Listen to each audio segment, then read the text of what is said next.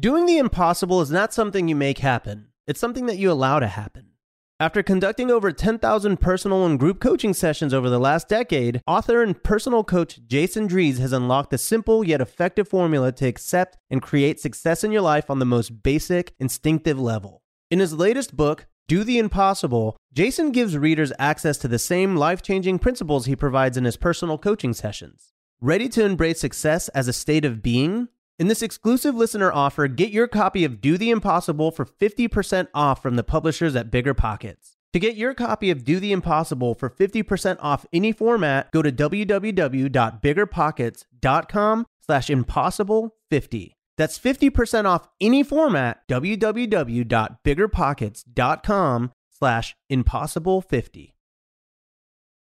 Power blackouts. They happen every year, but guess what, blackouts? You've met your match. Say hello to Goal Zero, the leader in affordable home power backup systems and solar generators. Goal Zero's generators power your fridge, freezer, lights, Wi Fi, TV, and more with clean power. Their home backup systems, like the Yeti 3000X, have no fuel, no fumes, no noise, and no maintenance. Just good, clean energy that keeps your home up and running. They offer a range of products and affordable price points, from power stations that can provide a half day's worth of power to solar generators and home backup systems that can keep you powered for one, two, or three days. Plus, they're all portable so you can take your power with you when you go camping, tailgating, and more. So, yeah, take that, blackouts. Our power is here to stay. Have peace of mind when blackouts hit. Go to goalzero.com to learn more.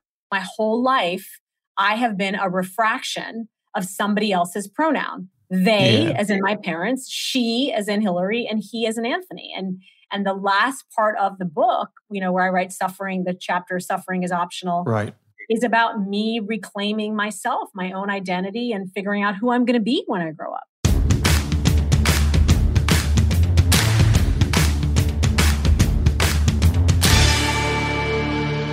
Welcome to On Brand with Donny Deutsch. I am Donny Deutsch, and this is the podcast dedicated to a simple premise that everybody and everything today is a brand. Every celebrity, every athlete, uh, every uh, political party, every business, every product, every person. If, if you got a Facebook page, uh, you're you're a brand. Uh, a brand is a set of values, what what you stand for, your essence.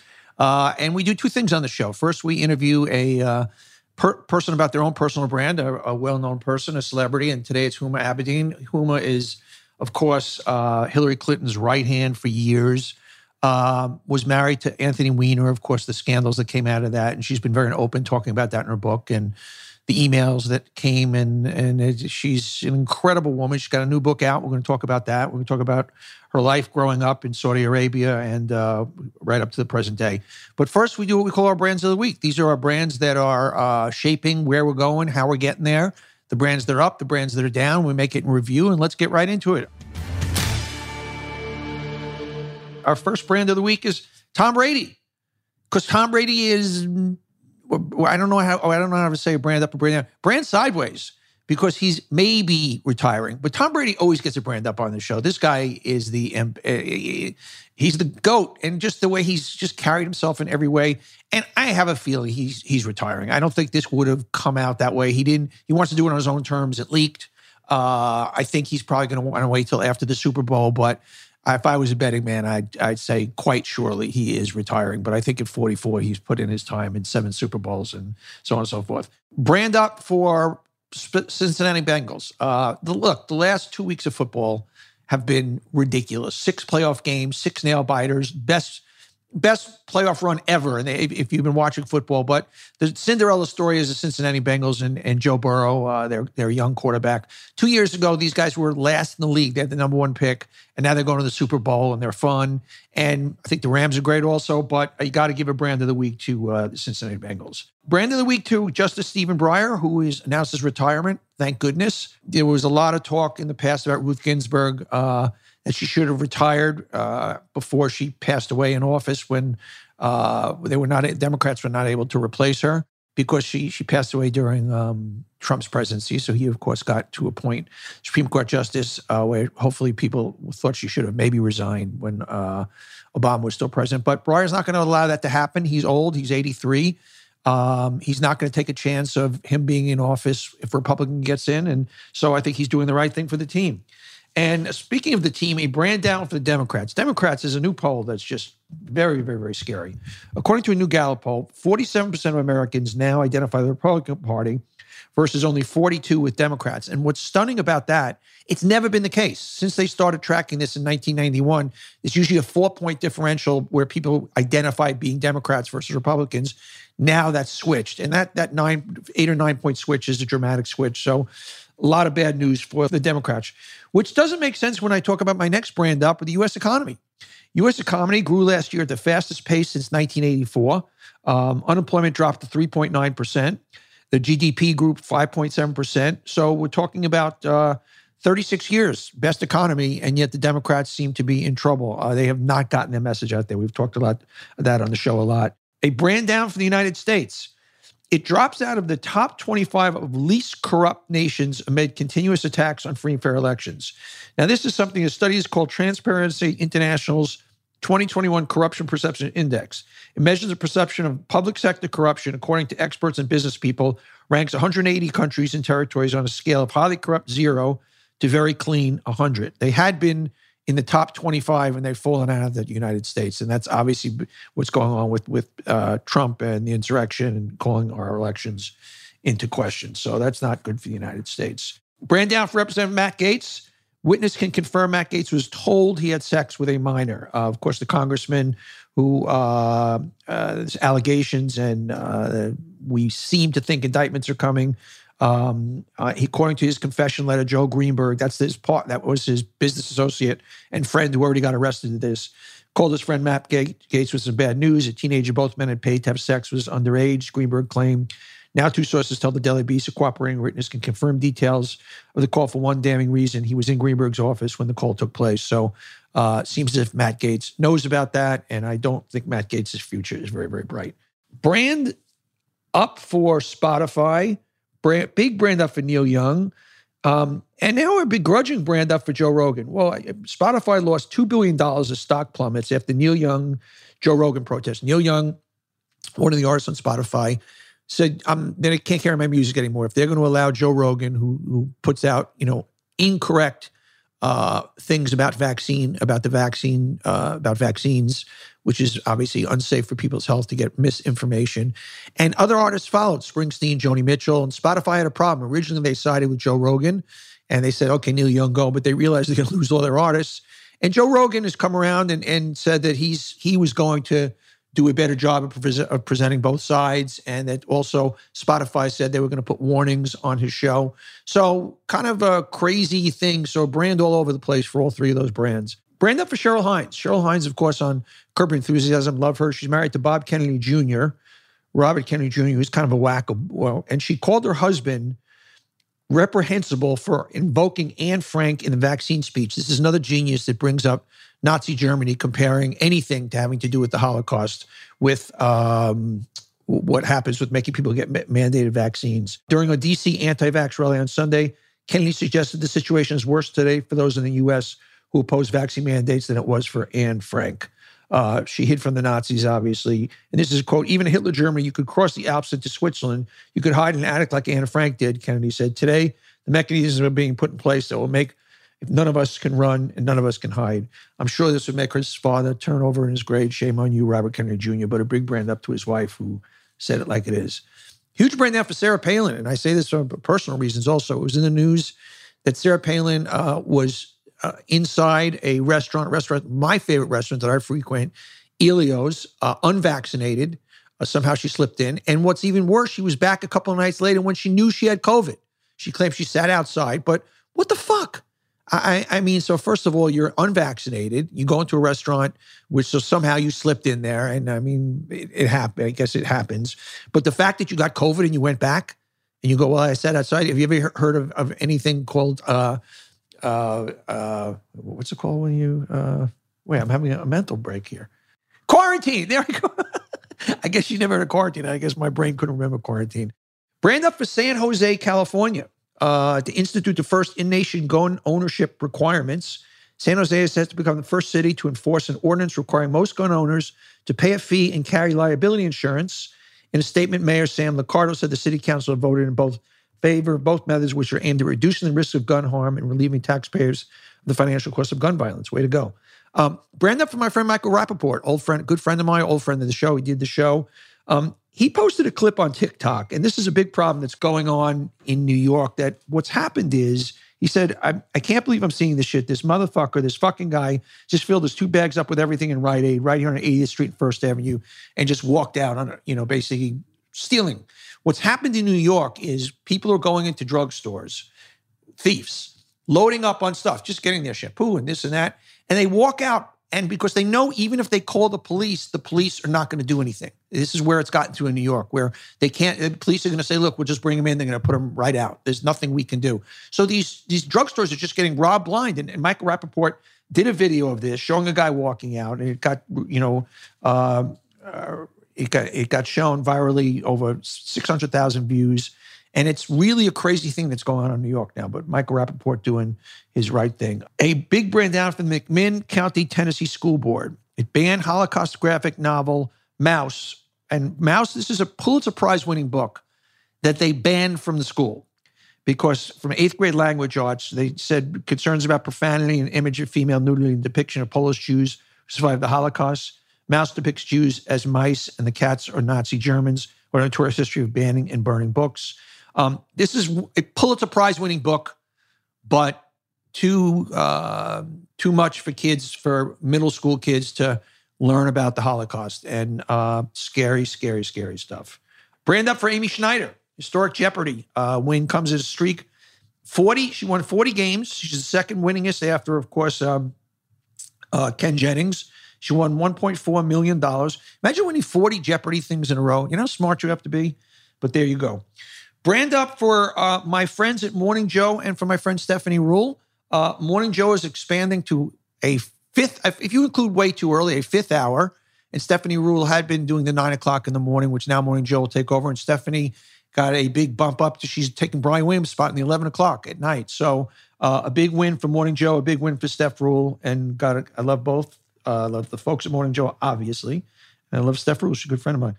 Brand up for uh, Seth Meyers the, it's the 40th anniversary of the Late Show, and he's having on David Letterman, who, of course, uh, basically was first in that spot, that 12:30 spot on NBC, um, and that's where he kind of got launched into 11:30. He didn't get the 11:30 spot on NBC; that went to Leno famously, and he went, went over to CBS.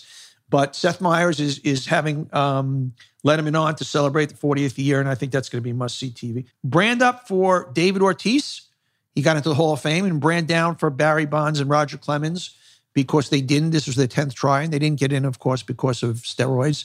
And, I, you know, I'm very torn on it. I actually, you know, a lot of people say, look, the, the Hall of Baseball Hall of Fame is about the history of baseball.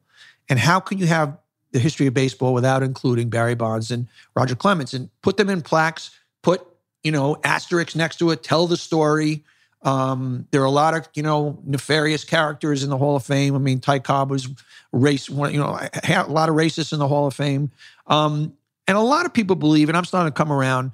They should be in there, but with an asterisk, as opposed to uh, not being in there. So a lot of people are coming on both sides of that. Brand up for legal marijuana. For the first time, Massachusetts marijuana excise tax revenue exceeds alcohol so that's all you need to know about why marijuana is going to eventually be uh, legal in every state. The tax revenues for Massachusetts for pot now exceed the tax revenues for alcohol. So always follow the money. Uh, brand up for the SAT, the Scholastic Aptitude Test that you take to get into college. It's going from three hours to two, and it's going to be all digital. A lot of colleges don't require it anymore, and I think that's a good idea. You know, it it really skews against uh, lower income kids because kids from more privileged homes take all these courses and tests and, and consultants and you know all these all this prep stuff where young people that don't I mean, I mean people from different socioeconomic backgrounds that don't have the means to do that are at a disadvantage. So I think they should get rid of the SATs all, all of a sudden. Brand up for Bank of America, uh, giving workers one billion of stock. Um, Bank of America CEO Brian Moynihan said Tuesday the company is for the first time opening up its stock awards program to lower level employees who make up to 100 grand a year. This is the way they're going to keep employees. People can't keep employees today, and good for them. Brand up for Warren Buffett. Okay, last month was a was a very rough month in the stock market, and there were 10 wealthiest people in the world lost 158 billion dollars. He was the only one that didn't lose money. I mean, that's he's just smarter than the rest. It's incredible. Uh, brand depends whether you're, you're you're into people health or not. If you're a health conscious person, brand down. If you love really gluttonous food, brand up from McDonald's. It's combining the Big Mac, a McChicken, and a filet fish into one giant sandwich. Its new land, air, and sea combines. it's 1,330 calories. And I'm trying to picture how that would taste. A filet of fish, a McChicken, and a, and a burger together. Why not, right? Only 1,330 calories. So we're going to give a brand, uh, what the heck, for McDonald's. Brand up for Anheuser-Busch. It's interesting. They're returning to the Super Bowl, but they're not going to be just serving beer anymore. It shows where the company's going. Beer becomes a smaller and smaller part of their business. Their their their ads for Bud Light, a Bud Light Next, a zero carb spinoff, a Bud Light Seltzer hard soda, uh, also Cutwater Spirits, a line of canned cocktails and the brand's first national commercial, Michelob Ultra Organic Hard Seltzer. So you know these companies are moving away from beer consumption is dropping compared to their hard seltzer and these alternative alcoholic beverage. So brand and uh, brand up for Anheuser Busch, and there you go. And those are our brands of the week. Now you're going to really enjoy my interview with Huma Abedin and take a listen. I want to talk to you about Blinkist, B L I N K I S T. Blinkist is here to empower people to grow personally and professionally by discovering content that inspires, motivates, and gives new perspectives on their lives in the world in 2022. Blinkist is the perfect content to help you be a better, smarter, and more knowledgeable you in 2022. Now, what it does is it aggregates titles of, of all these books to help your life better, to really improve your life. And it gives you little synopsis. So you go on this one place, Blinkist, and it basically, let's say I'm interested in a book and oh, I heard about Rich Dad, Poor Dad. I heard it's a book about how to learn how to make money. It kind of gives you the, a little five ten minute synopsis of it. So if you know if you want to buy the book. And so, you know, some of the books on there, Think and Grow Rich, Your Best Year Ever, High Performance Habits, Unshakable, Seven Strategies for Wealth and Happiness. So all books about self-help and betterment and making money and being a better you. And you go on there, they list every book, they give you a synopsis of every book and then you decide the books you want to get. So I think it's really, really smart. Now Blinkist has a special offer for our audience. Go to Blinkist.com slash Donny to start your free seven-day trial and get 25% off Blinkist premium membership. That's Blinkist, spelled B-L-I-N-K-I-S-T, Blinkist.com slash Donny to get 25% off and a seven-day free trial. Blinkist.com slash Donny. I want to talk about Indeed. And if you're hiring people, you need Indeed. In 2022, don't let the search for the best candidates slow down your growth. Find quality candidates fast with Indeed. If you're hiring, you need Indeed because Indeed is the hiring partner where you can attract, interview, and hire all in one place. And Indeed is the only job site where you're guaranteed to find quality applications that meet your must have requirements or else you don't pay. Instead of spending hours on multiple job sites, Indeed is the hiring partner you need. It's all there. It takes you through every step of the hiring process. Find great talent through time saving tools like Indeed, Instant Match, assessments, and virtual interviews. With Instant Match, as soon as you sponsor a post, you get a short list of quality candidates with resumes on Indeed that match your job description. You can invite them to apply right away. Plus, you only pay for quality applications that meet your must have requirements. Delivers four times more hires than all other job sites combined. Join more than 3 million businesses worldwide that have used Indeed to hire great talent. If you're hiring, you need Indeed. Start hiring right now with a $75 sponsored job credit to upgrade your job post at Indeed.com slash on brand. Offer valid through March 31st. Go to Indeed.com slash on brand to claim your $75 credit before March 31st. Indeed.com slash brand. Terms and conditions apply. Need to hire? You need Indeed. I am thrilled at today's guest. Uh, I've only met her briefly a couple of times in passing in restaurants in New York City. Um, Huma Abedin is uh, kind of a household person at this point. Um, she has been Hillary's uh, go to side person, advisor, chief of staff, um, all things Hillary. Uh, of course, has has uh, lived through um, tabloid uh, stuff with her ex-husband Anthony Weiner that everybody knows too well, and she's just a fascinating person. And she's got a new bestseller, both and a life in many worlds. Uh, it really is divided into kind of four parts. You know, her childhood in Saudi Arabia, her Muslim faith, her time as an aide to Clinton, and, and her time with Anthony Weiner. And we're going to kind of get into all of it. But first, thanks for being here. Appreciate it. Donny, I'm thrilled to be talking to you. Thank you for having me. Now, the first question I ask everybody, and I'm really, and I've thought in my mind how I would answer this if I was you. What's the Huma brand? You know, we lens everything that the whole premise of this show is that everybody, everything, every celebrity, every politician, every everything is a brand. So, what's your brand? Would you say at this point? That, that's a tough one. I no yeah. one's asked me that question, but I think for me, my brand, I hope to some extent will always be. I think mom is maybe the most important job I've had and will always have. Yeah.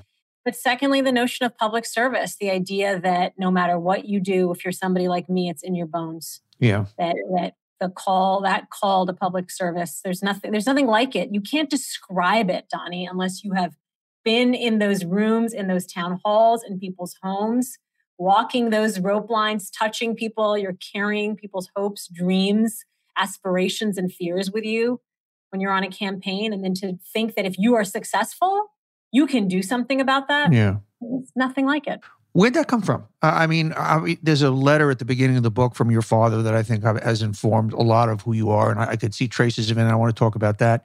Where so where does that? Where does it? We're not all born with that. Where we don't, you know, where, where does that come from?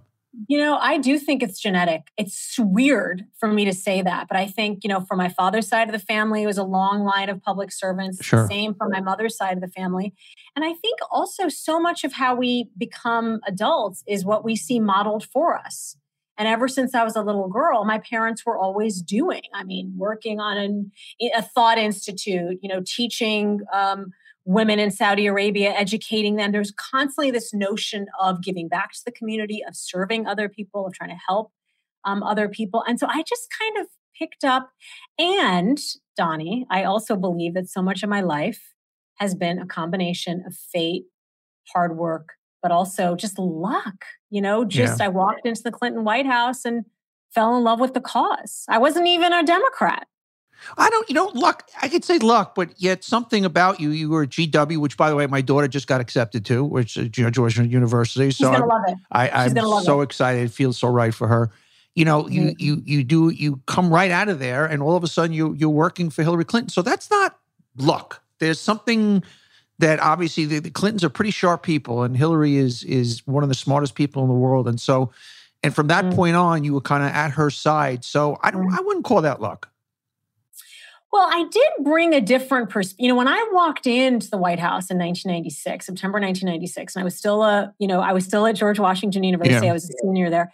And I know your daughter is going to experience this as well. One of the best things about being in school in Washington is that you were literally immersed in government and journalism. Yeah. I mean, you're, you're, you know, it, it's just such an incredible place. And I couldn't have had the White House internship if uh, I hadn't gone to GW. But I did have a different perspective, and I think people saw that. There weren't a lot of women like me who'd been raised in the Middle East, who was, you know, there were very few Muslim Americans mm-hmm. who traveled the world. I mean, places Hillary was going as first lady, I had been to.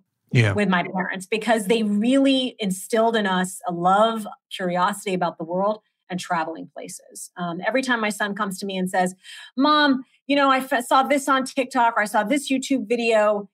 It, it, hurts my heart a little bit because I would love to put Jordan on a plane and take him to Thailand, yeah. not have him watch a YouTube video. And, yeah. and that's how I was raised.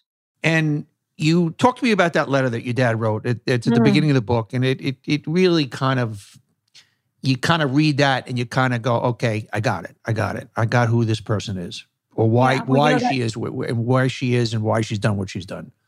And I found that letter after my father died. And I write. He died when you were young, when you were 16. When you were, I was 17. 17. When I was two, he was diagnosed with renal failure. He managed to get a kidney transplant. And He lived until I was 17, which is an amazing gift to, for him to have gotten that transplant and for me to get to know my father. And I was, you know, very, very, I mean, he was my hero. He sort of dipped in, you know, amber and put on a pedestal forever. He was you know defiant he was you know provocative he always forced us to like have conversations with the other but after he died i went home to saudi arabia and i found this note and i opened the book with it and i think it was basically a diary note but i believe it was a letter that he essentially wrote to me which basically said you know you let others say what they will you are responsible in the first instance to yourself your principles and values and ultimately to your God, your higher power. And that is how you have to make your way in the world. That's how he did it. And that's what I have tried to do. He was always motivated by just trying to do the next right thing. And every decision in my life, personal and professional, mm-hmm. I've tried to follow that model. And you get the GW as a, a young Muslim woman. And, and, being a Muslim woman in this country uh, 25 years ago, I would imagine, is very different than today. and today, obviously, still has its challenges. And I live in New York City, and and as do you. It, it we don't live in a big chunk of this country where there's still uh, all kinds of connotations that come with it. But 25 years ago, different game. Different game. You're the first person to ask me this, and I appreciate it. It was a curiosity, and it was an interesting curiosity to people, and certainly the world environment I was in. It yeah. was, oh, what you don't you don't eat all day. Explain that. Yeah. Oh, you believe in Jesus and Moses. There was a curiosity, and there, but there was not the underlying.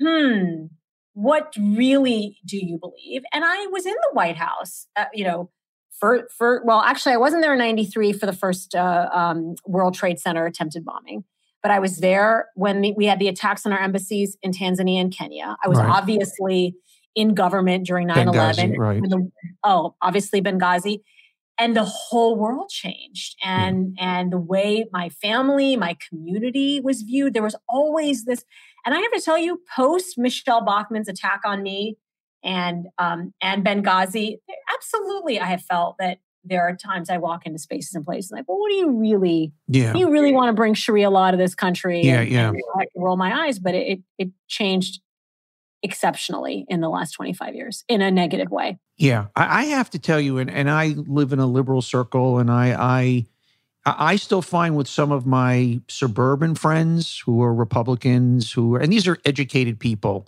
mm. that there is a a uh, anti-Semitic quality there. There there is a racist. There is a uh, I, I, don't know what the word is for anti-Muslim, but yeah. still an ignorance with yeah. being Muslim and what that means, yeah. and that some, somehow there's there's dotted lines to terrorists, and that it's you're you're you're anti Jewish and that you're anti this. And it's just, this isn't an educated world I live in. And it's still, we've come far, but we still have so far to go. And you obviously live that.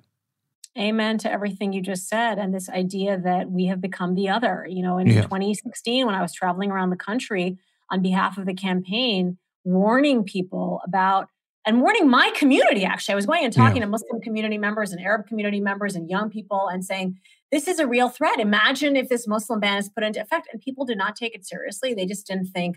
But they successfully, and I, I would argue led by Donald Trump and the Republican Party at the time, they successfully, and, and Michele Bachmann, in my opinion, when she attacked me and other I'm so happy her name is not mentioned anymore. I mean, I like, it's like we, we have our we have we have Marjorie we have Marjorie Taylor Greene. We we've got people who've taken her place, but it's like, oh yeah, Michele Bachmann, that fucking psycho. You know what I mean? But, but they planted a seed. Yeah, they planted that. I argue in my book that in 2012, that those accusations against those Muslim Americans in government, which included me, was uh, uh, uh basically seeded what they didn't successfully do with President Obama in 2008. Remember what they tried to do sure, with him in 2008. He's an Arab, he's a Muslim, right. making him the other. Tried again in 2012, and it worked in 2016. Donny, it really did. We became the other. My community became the other. Yeah. And I agree with you. I mean, look at what happened at the synagogue the other day. I mean, it's not, unfortunately, just Muslims but it is religious minorities um, in this country, and it's very, very scary. What's so scary, and and not just for Muslims, but for any other. And I'm a Jew, and, and throughout history, Jews have been another, and yeah, that. Trump. And I've said this on the air two and three years ago, and I got a lot of shit for it. And I made the mm-hmm. Hitler comparisons, and I made the Mussolini comparisons. That it, it's the dictator playbook, and you start the, the simple starting point is the other, is you yeah. create another, and you look at there are enough unhappy people and you say to the unhappy people it's not your fault. It's the brown person's fault. It's the muslim's fault. It's the banker's fault. It's this fault. And everything goes from there. And then you distort what facts are and you go from there. And it's a simple playbook. And i you know i got a lot of shit on msnbc I think I had I had my own short sighting, and I, and I believe to this day one of the reasons that it got canceled because the numbers were through the roof is that they felt some of the powers that be I was going too far. And now it's very vogue to make those comparisons. And as well, they should be post January 6th. You know, I um I write in the book a lot about what it was like being in the Clinton White House yeah. and and this idea that back then you could argue that America was the sole superpower in the 90s and you had a first lady actively engaged in championing women's rights around the world you had a president actively overseeing a robust economy and people look back now and say oh well, wow those were golden years obviously we all lived through impeachment i write sure. about how painful yeah. that was and how hard that was but donny the the divide in our parties, you could argue actually started in full force in that era, the era of Newt Gingrich, the attacks, sure. the contract we America. Were yeah. a, we were divided, but but there's a big but here. We pushed forward. We worked together. I mean, Hillary Clinton went to the Senate and started working with people who said horrible things about her family, her daughter. Yeah. But she did it. Well, Bill was the same way. Bill was one thing about Bill Clinton is you could you could shit all over him one day, and the next day he's shaking your hand. Let's make a deal, and that, that's that's what one of his talents were, and that that's in those the Clinton genes, the two of them. And and it's the notion of if you love your country and you want to help. I mean, that is why I always felt that in the previous administration was it about the American people or was it about oneself? And I feel like the difference, at least in, you know, I'm a Democrat, obviously, working for President Obama, working for the Clintons, that it was, I will not I will ignore the nonsense mm-hmm. because I want to get, you know, get some stuff done. Now that has also worked to a negative effect when yeah. you ignore the nonsense. Yeah. People, you know, fake news becomes truth. Yeah. Um, and that's just the world we live in now with uh, with social media and the 24 second news cycle. I want to talk about NordVPN, uh, N-O-R-D VPN, and VPN. This is to protect your privacy. You, you don't, you know, all, everything you're texting, everything your email is so e- when you're not in a safe place it's so easy to be stolen. For instance, when I'm traveling, I'm often unsecure airport or restaurant Wi-Fi. Public Wi-Fi is notorious for being a hotbed for hackers to steal data. By using NordVPN on my phone, laptop, and iPad, this protects me from hackers and gives me peace of mind while I'm traveling. I, I hear people say VPNs have a reputation for slowing down your internet speed, but not with NordVPN because it's the fastest VPN in the world. You don't have to sacrifice internet speed. Internet traffic is routed through a secure encrypted tunnel which protects your data and privacy. Can also NordVPN have you up on six devices your laptop, your phone, your smart TV, iPad, even your router. So all your devices are protected with NordVPN. It's equivalent to buying a cup of coffee every month. It does not cost that much. A small price to pay for premium cybersecurity and access to vast amounts of entertaining content. There's a 30-day money-back guarantee if NordVPN is not for you and there's no risk.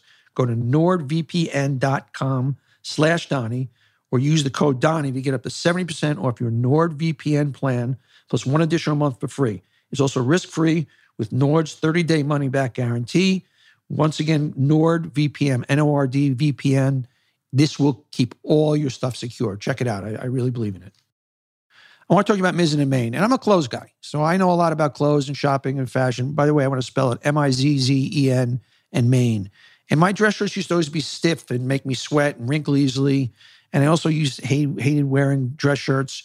But now with Mizzen and Main, they've got all this unique stuff where they've got these lightweight shirts that don't wrinkle and they've got casual wear and it's it's super comfortable stuff. And if you have to wear a dress shirt, Mizzen and Main is the place is the place to go. And if you're looking for casual stuff, they got all kinds of stuff.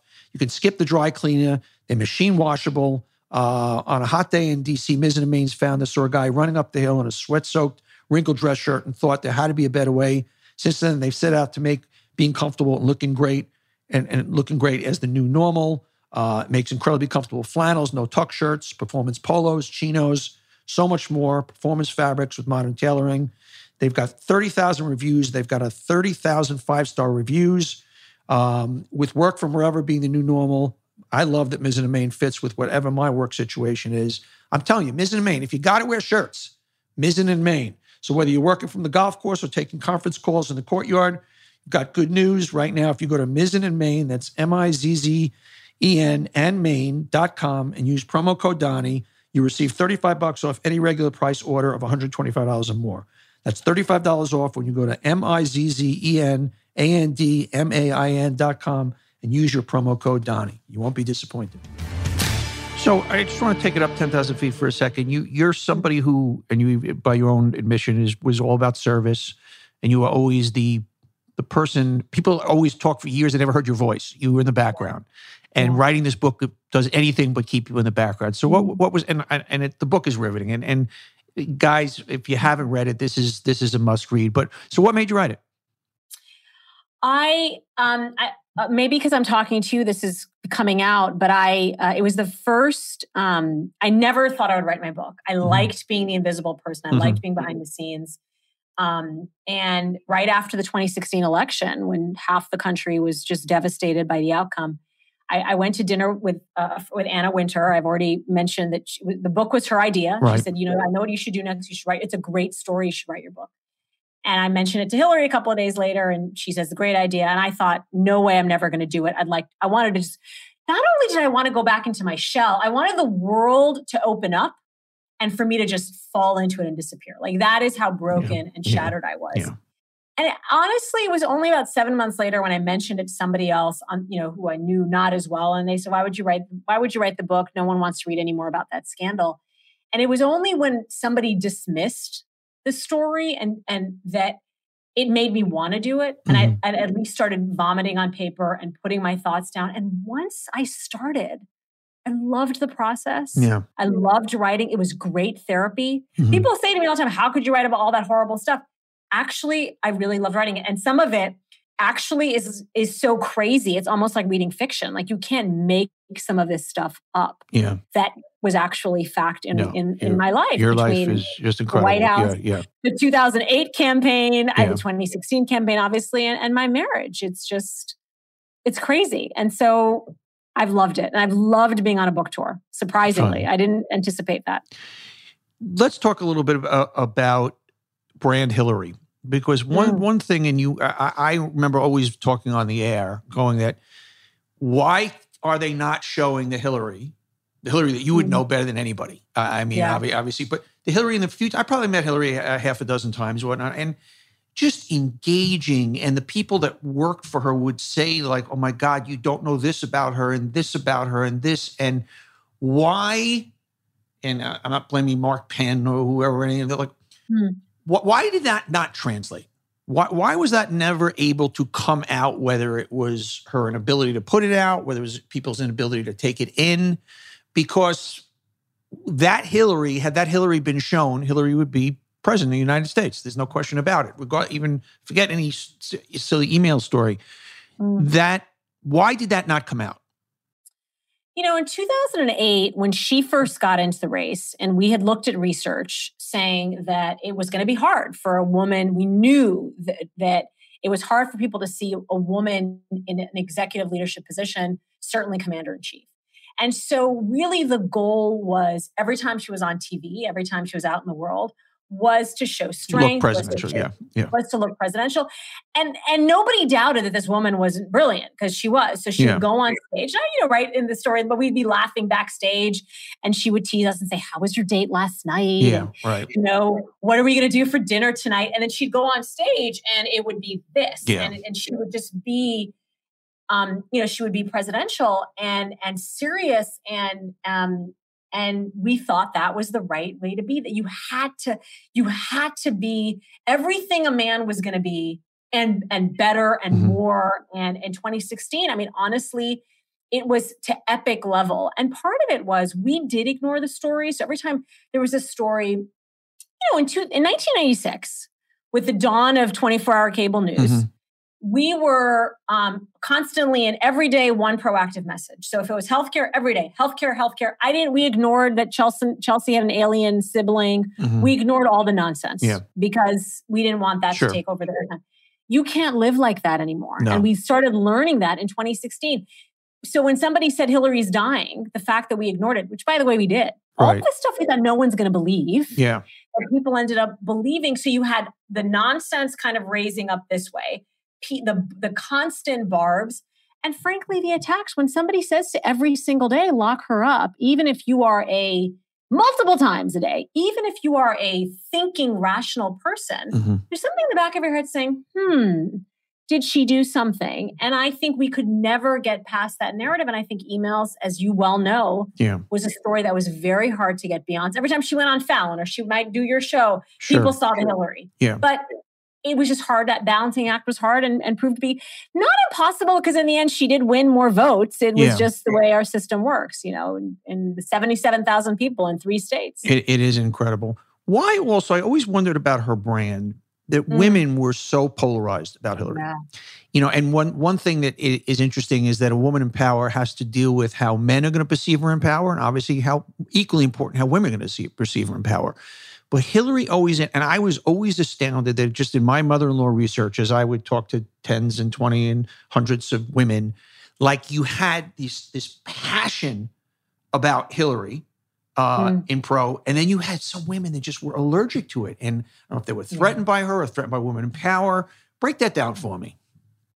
It is uh, if you can figure out the the answer to this or the solution to this, um, uh, I would owe you, and the world might owe you because you know when you close this book, I hope anybody objectively could read this book and see what an extraordinary leader this woman is and, and yeah. was. And I, I, I, think that uh, it's been a, it's a great disservice to the history of our country that she didn't get the honor to serve uh, as president because that's how exceptional she is.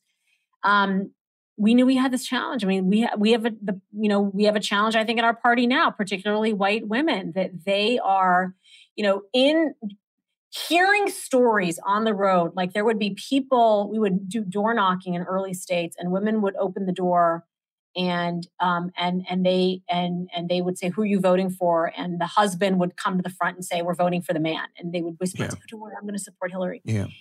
I, I i cannot it's a psychological thing. I think they just can't whether it's competition whether it's the judgment it's the judge if you stay, judge if you go. I certainly dealt with that in, in as I was trying to figure out my marriage.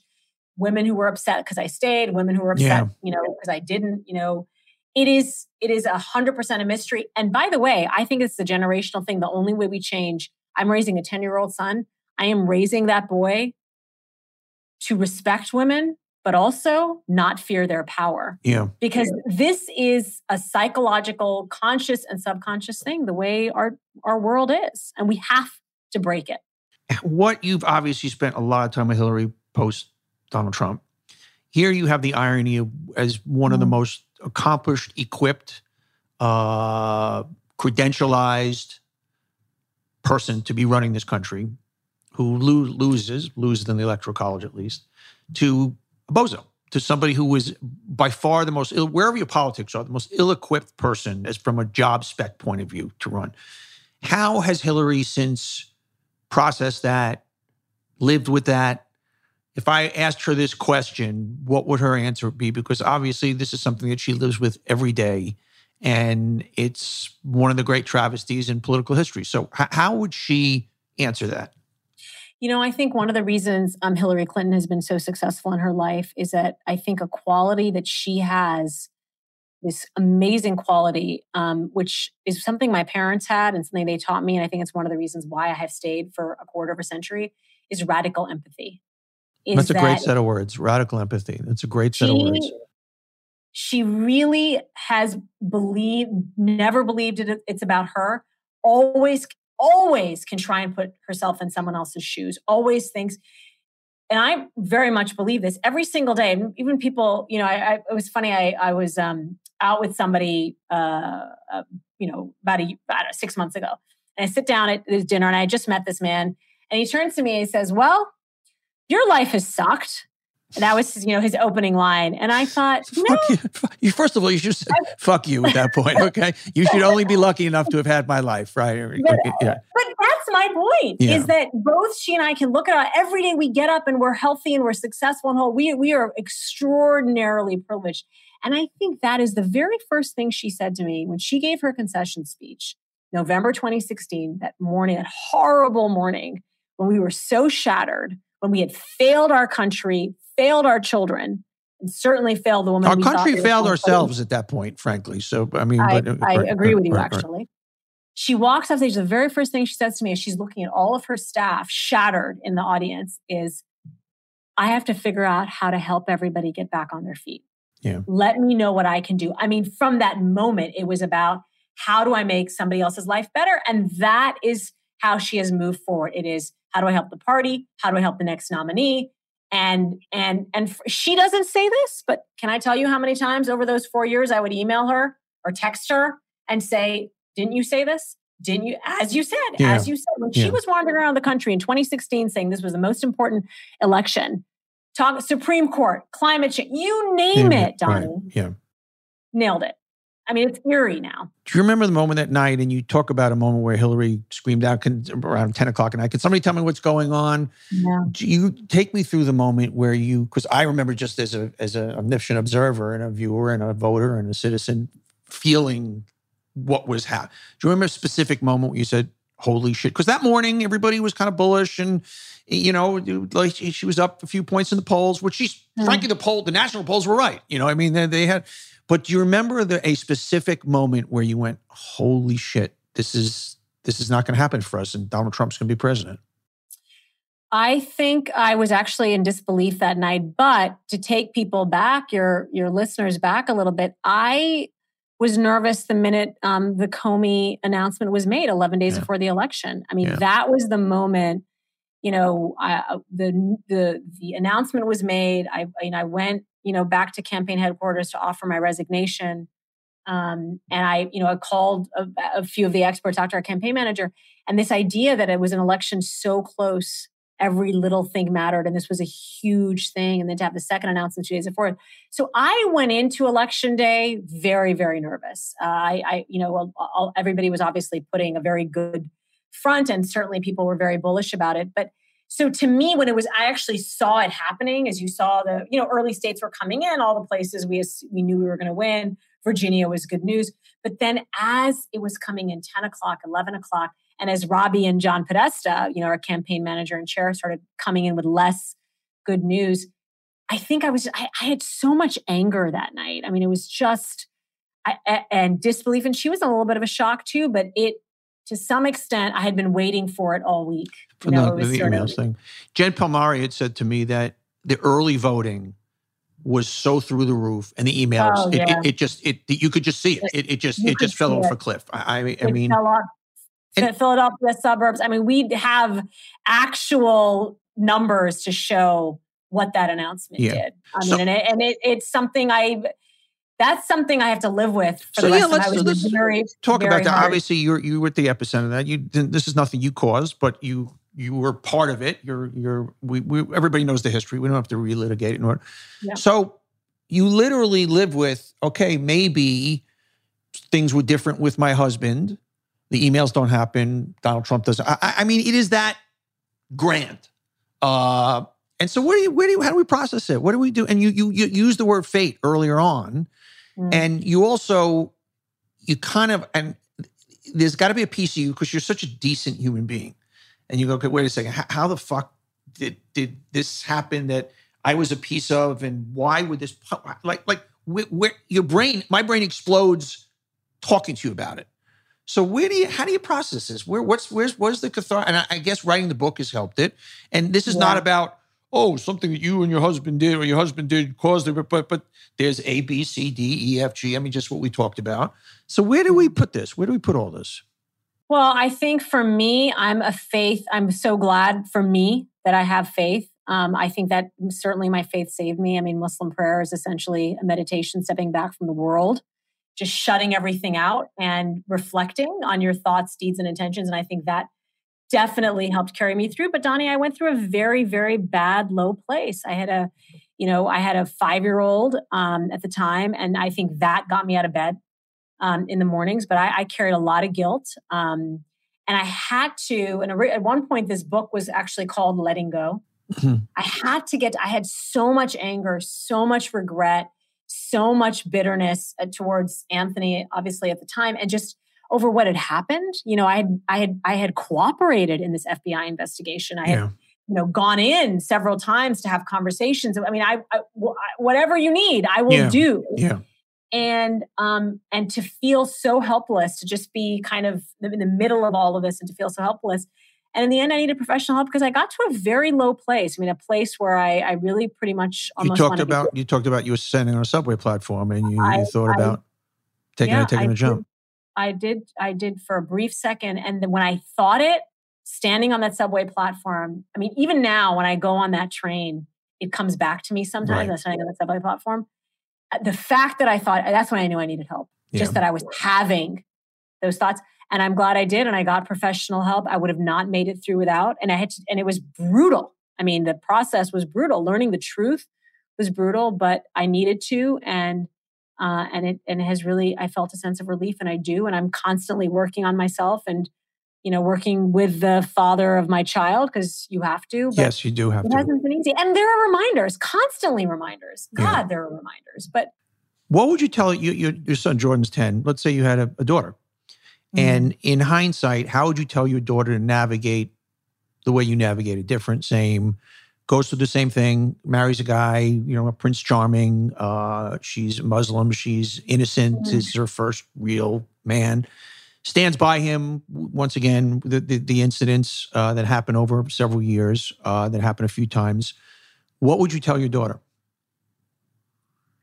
I wish funny that I'm having this conversation with you and you're asking me questions that no one has asked me, but That's a good thing, I guess. I it is a very good thing. I wish somebody I, I wish I'd had an intervention. I really Yeah. do. And I think, you know, there's something about, you know, I write in the book about being raised in a world where there's a very strong sense of community, you know, and, and it's good. There are pluses and minuses like this in the Islamic world. It's called the ummah. It's like we're all in each other's business. Yeah. There's wedding, funeral, we're all there. And and it's a little, it's a different, it's different in America. And even though I had a very close professional, uh, you know, group of friends, obviously, um, there's this, there's always this sense of respect. Like I'm going to give you your space and your respect. I didn't understand what was happening. I was so new to relationships. I waited for the perfect Yeah. man. I thought he'd come.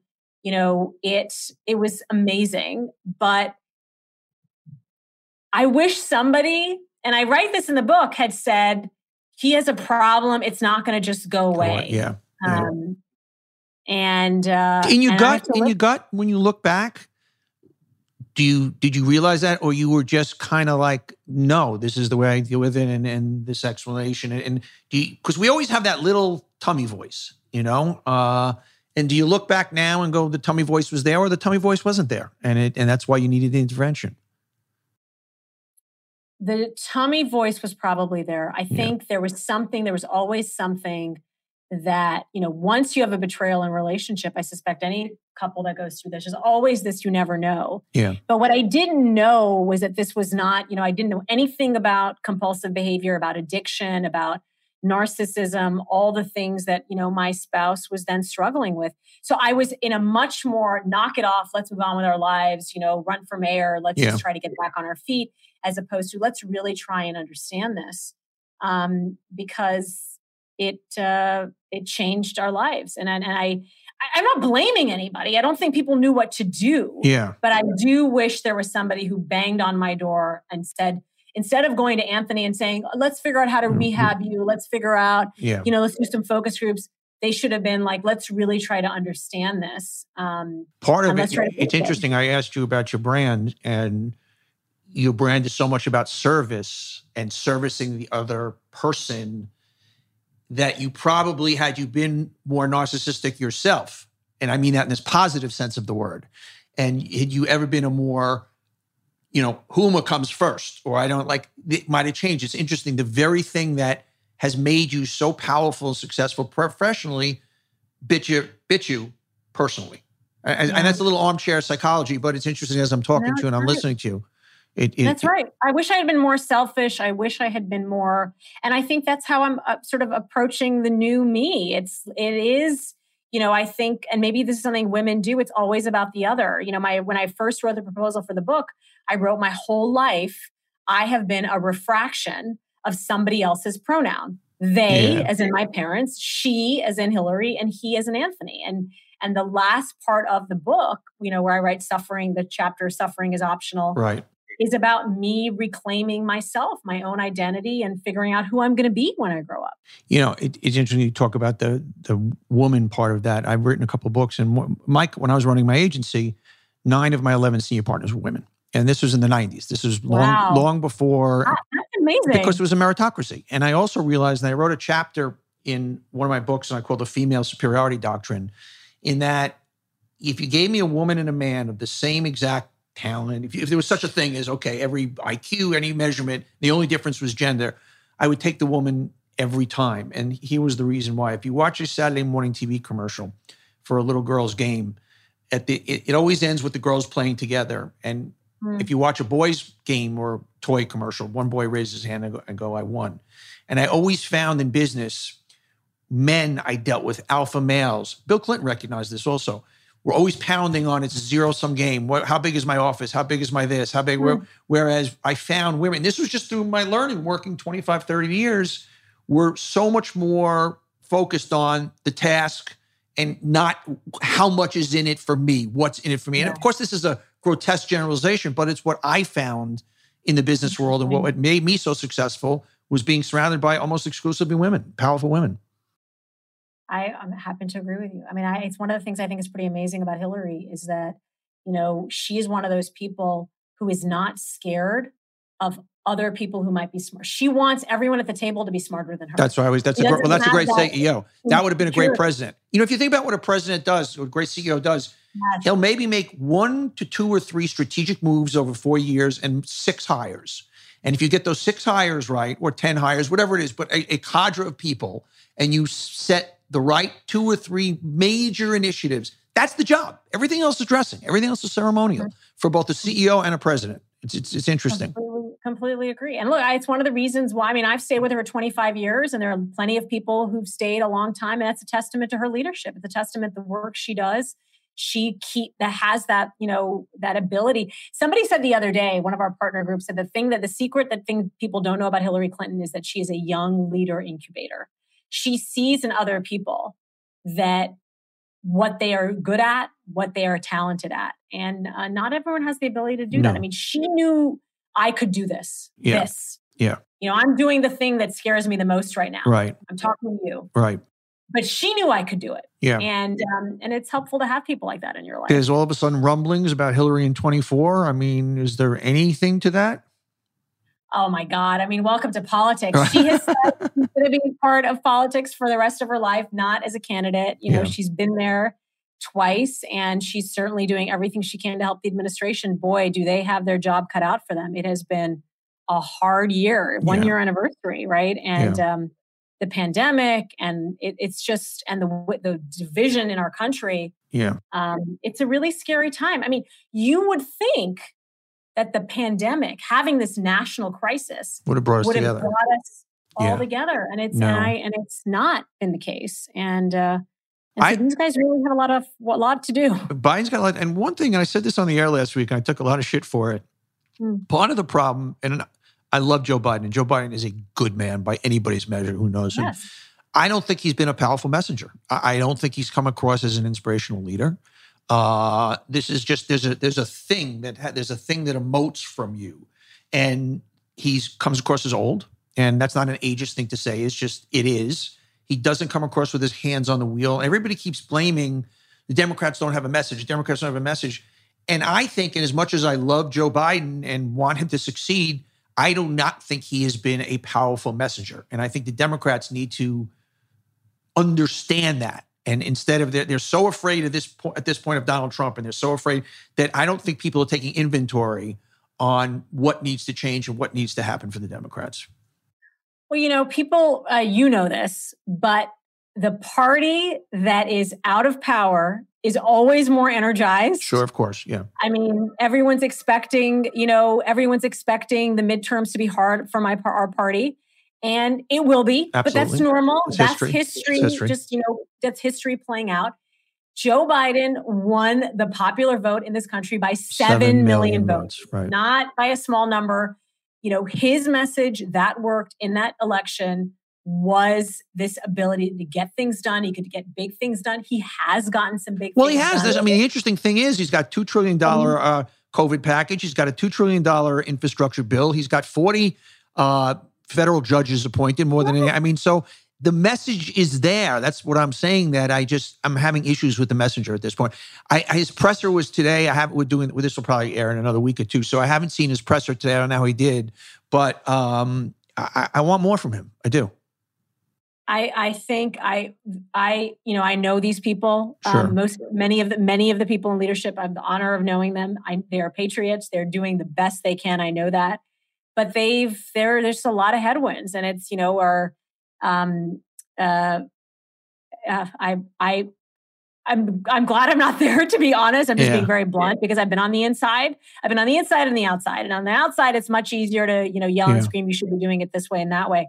And on the outside, it's um it- sorry, on the inside, it's just there's just so many balls they're juggling and trying to figure out. And uh, and so I commend them for the work that they're doing. And I think they're they're they're gonna figure it out. I just think it's only been a year. It's It's not a one. one It's year. not a It's not a one year race. It's not a one-year race. You're absolutely one, right. Not one year race. So he's just give these guys some time. But I think So you I think they're going to get it together. You've been asked about this. Will not be an original question. We're asking anyway. Yeah. You would make a great candidate, and you you when you've asked about it, you said I'm not going to say no.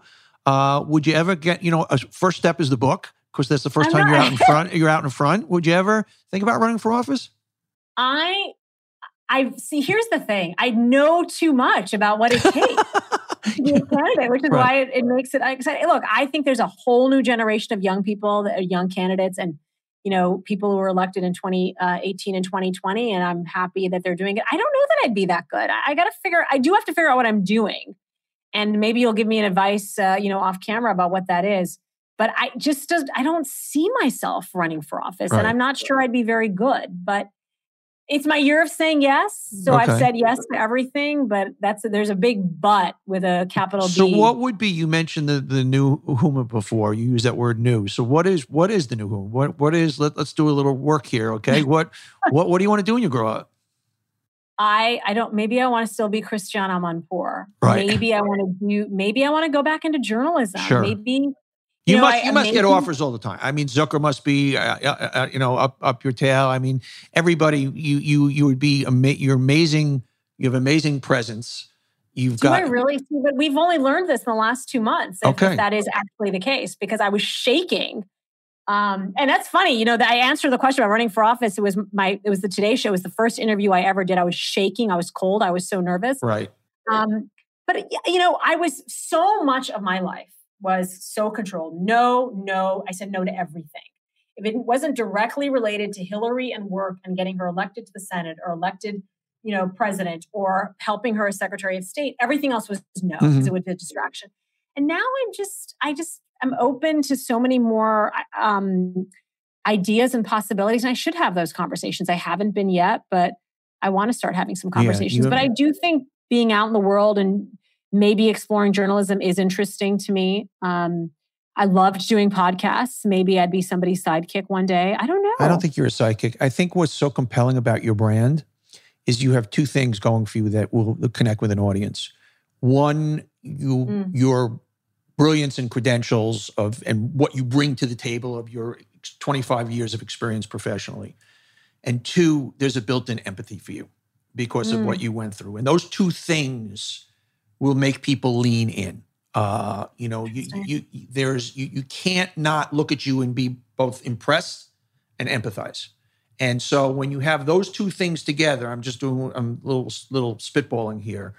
You would be a great public presence. People will be rooting for you, and I think that that's something to think about. And if I was career tracking you, I would say definitely being on air in some capacity and bringing your expertise and bringing that empathy thing to the table because you're somebody that the audience will be rooting for. And you're also somebody that, as you were analyzing, reporting, talking about the trip downward, there's going to be a mm-hmm. different, per- and also the trip upward. There's going to be a perspective that you're bringing to the table that I think would be very valuable. So that's just, that's just from the cheap seats. Are you saying that I can list you as a reference? You can list me as a major reference. Okay, final question. I'm going to let you go because you, I know how busy you are. Any anything new in the personal life? Any any special people and any special person in your life? I have nothing to report. Nothing? But I have I have told my colleagues that I will go on a date in 2022. That's on my like that was on my list. of- 2022. Okay, I think I think it's time. Once again, another person. I people come to me for advice. I because those who can do and those who can't teach. You know, um, and because I've been married twice, I haven't gotten that right. But I do think it's time. If I was your older brother, I would say it is time for you to go on a date. And Um, even though you that's have pro- any, if you have know anybody interesting, okay. um, uh, you know, you pass them along. It's very, it's hard to date in New York. It's funny. I was doing an interview the other day, and the woman said, you know, you should just go on on one of those dating No. websites. I, I just, I, the whole idea of it You is terrifying. to me. I, maybe I'm still a, a romantic. Like I just want to meet somebody Yeah. somewhere and like have a connection. I got you. and I've had that. I mean, part of it is like I did have that experience of having what I thought was a really special connection. Sure. And, and you So did it. How are you guys doing co-parenting? How is that? We we manage pretty well actually. You have to, you have to uh, work back from the kid. I, I. I always say I, I get so angry at people that can't get it right, Oh, have to. and then the kid suffers. You work back from, and if you're working back from the kid, you know when to bite your lip, you know when to do, and and so that's really good to hear. I'm glad to hear that. Really am. No, absolutely. And you don't want cycles repeating themselves and your child should feel loved and safe and secure and, you know, be able to tell you anything they want. And, Yeah. and, and you know, he's, we have to model good behavior for him. So How's Anthony doing? effort. He's doing okay. I mean, he, he always seems to be doing okay. Right. But, uh, um, yeah, I wish him well, and I know he's wishing me well, and Good. and uh, we have to move on. Otherwise, there's no other way, you know. That's it. Well, Huma, I, this is a real pleasure. You're you are a delight. The book is both and a life in many worlds. So the, the big scoop today is that sometime in this year, Huma's going to go on a date. So for all you eligible bachelors out there, we'll, we'll take your calls. Continued success. I, I so appreciate your candor and your time today, Huma. Thanks, thanks, Donny. I've loved talking to you. I really appreciate it. Appreciate it. We'll speak to you soon. I hope to see you in Polo one of these days. Okay. Yes, me too. Yes, for sure. Good to see you. I'm gonna Thank you, Good to Dylan. see you. Thanks for listening today. And remember to rate, review, and subscribe anywhere that you get podcasts Spotify, Apple. Please rate, review, and subscribe. And you can catch our videos on YouTube and there. Subscribe also, please, and give us your comments. We love hearing from you. We'll see you next week on On Brand.